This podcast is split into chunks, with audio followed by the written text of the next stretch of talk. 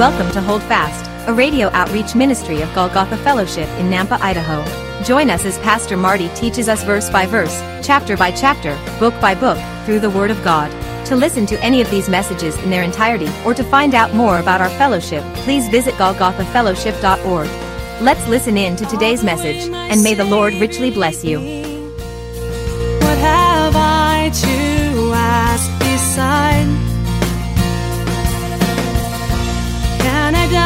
tender mercy?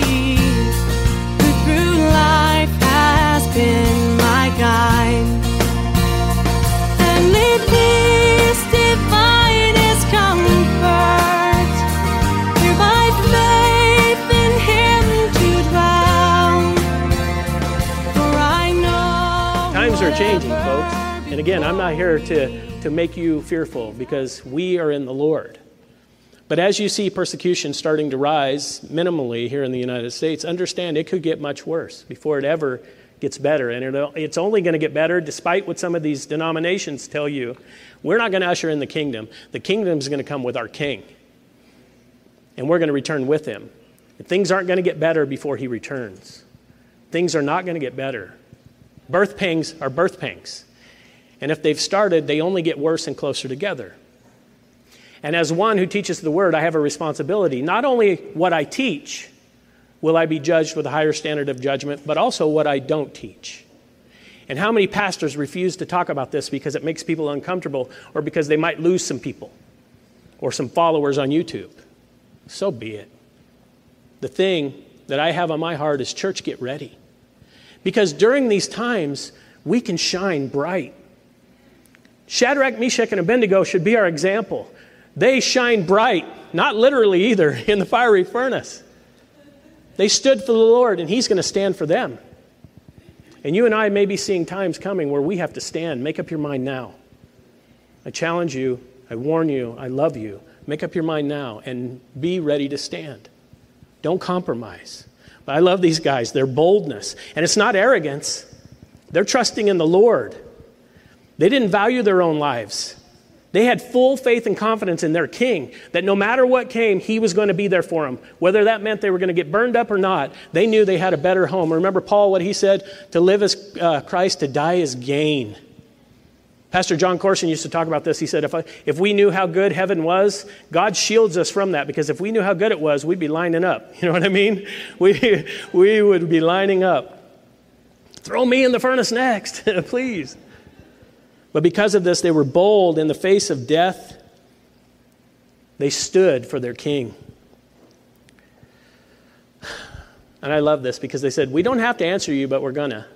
because they knew who they served. If God wants to defend us, He will. But if not, what's our life?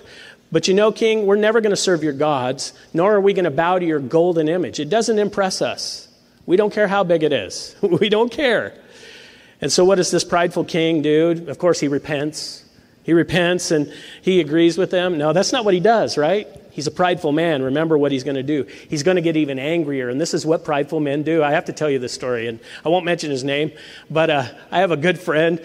Years ago, uh, we're both fans of the same team, and I won't tell you the team because then you'll, you won't like me anymore. And uh, it's one of those teams everybody roots against. But we're watching this football game, and our team loses, a heartbreaking loss in the playoffs. And what does he do? He picks up this helmet that he has that has signatures all over. It. It's worth a lot of money. And he bashes his 2,000 some odd dollar TV to death. I mean, he just loses his temper.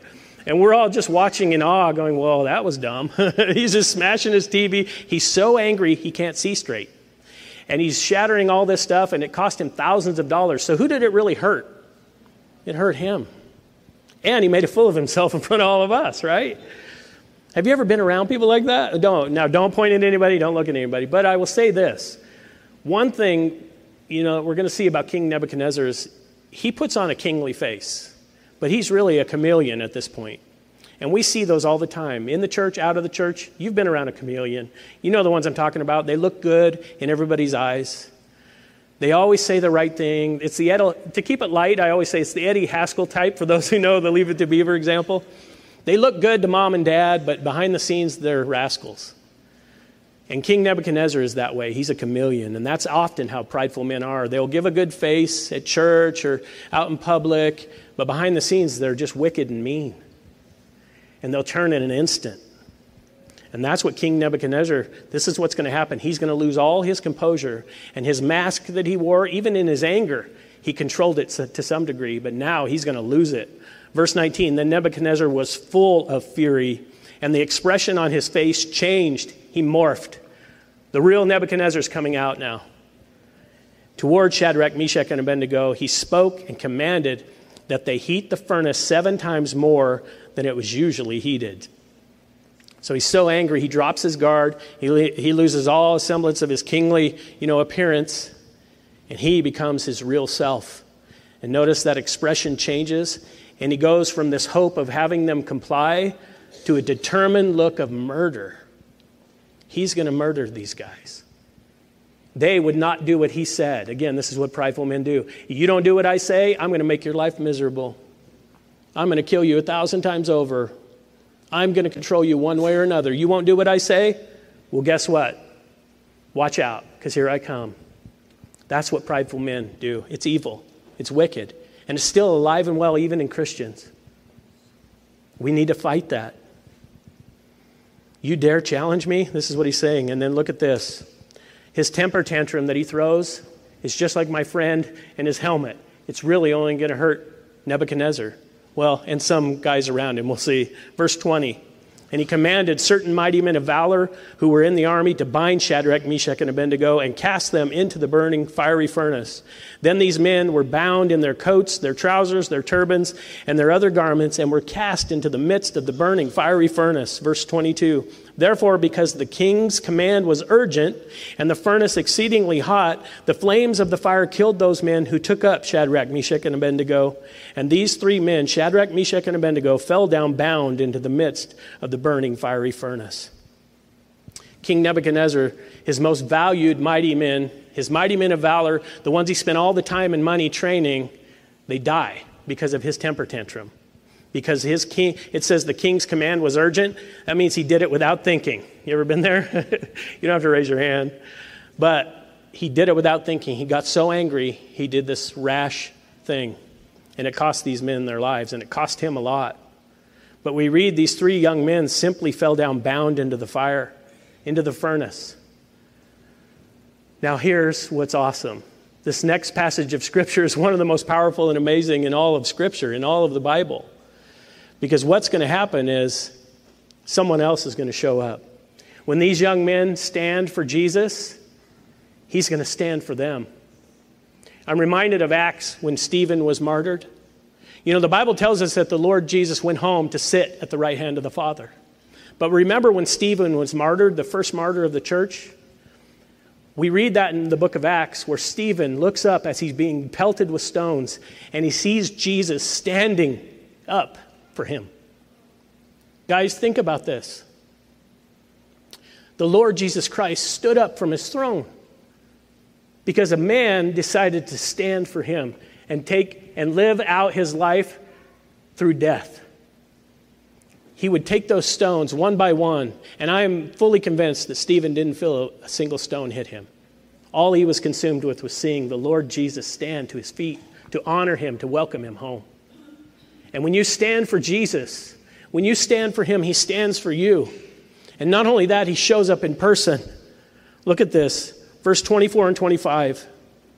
Then King Nebuchadnezzar was astonished and he rose in haste. Now I have to stop there because in reading the Septuagint, the Septuagint is the Greek translation of the Hebrew Old Testament. And I have to tell you the reason in the Septuagint it says that he stood up in haste was because he could hear the men singing. Isn't that awesome? But it says this Then King Nebuchadnezzar was astonished, and he rose in haste and spoke, saying to his counselors, Did we not cast three men bound into the midst of the fire? They answered and said to the king, True, O king. Look, he answered, I see four men loose, walking in the midst of the fire, and they are not hurt, and the form of the fourth is like the Son of God. Well, King Nebi, you're half right. It is the Son of God. And did you notice they're now free? Do you realize the fiery trial, the fire, the flames burned off their ropes that bound them? And many times in our lives, when we're suffering, when we're struggling with something, and we go through a trial like this, a fiery trial, what happens? God makes us free. He burns away those things that bind us. That's why you need to understand when Christians are out there teaching all this name it and claim it doctrine and all this best life now garbage, that's not what the Lord wants for us. This life is a proving ground, it's a testing ground. He wants you to draw closer to Him. He wants you to get rid of the garbage in your life. He wants you to get rid of the ropes that bind you. And sometimes it takes fire. It takes fire to burn them away.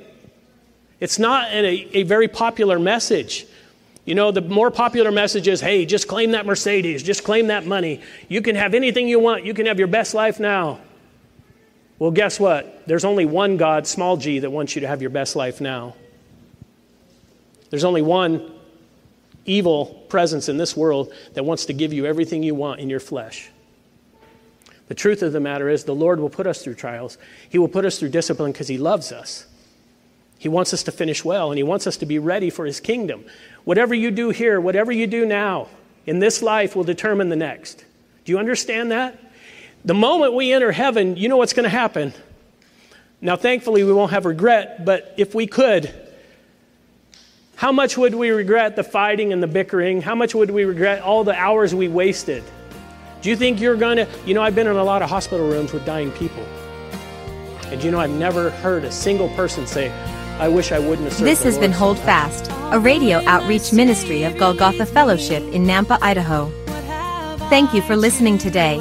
If you would like to hear this message again, or any other in their entirety, please visit golgothafellowship.org. Our fellowship meets in Southeast Nampa, and our Sunday services are at 10 a.m. For more information, visit our website. Until next time, may the Lord richly bless you. Hi, folks. Pastor Marty here. Thank you for tuning in. I hope you enjoyed the teaching today. You know, it's my prayer that it's encouraged you to continue faithfully in the study of God's Word. I think it's so crucially important that these days the body of Christ stay in, grounded and anchored in the Word of God as the world around us is sinking in the waves of false doctrine and the opinions of men. If you are seeking a church family, a church home, and you live in the southeast Nampa area, I want to personally invite you. Our Sunday services are at 10 a.m., and we currently meet at East Valley Middle School. That's right off Greenhurst and Happy Valley. If you want to find out more, if you have any questions, you need directions, you want to catch up on a message, or if you have a prayer request, just go to our website, golgothafellowship.org. Let me help you spell that. It's G O L G O T H A fellowship.org. Until next time, may God bless you and remember to hold fast.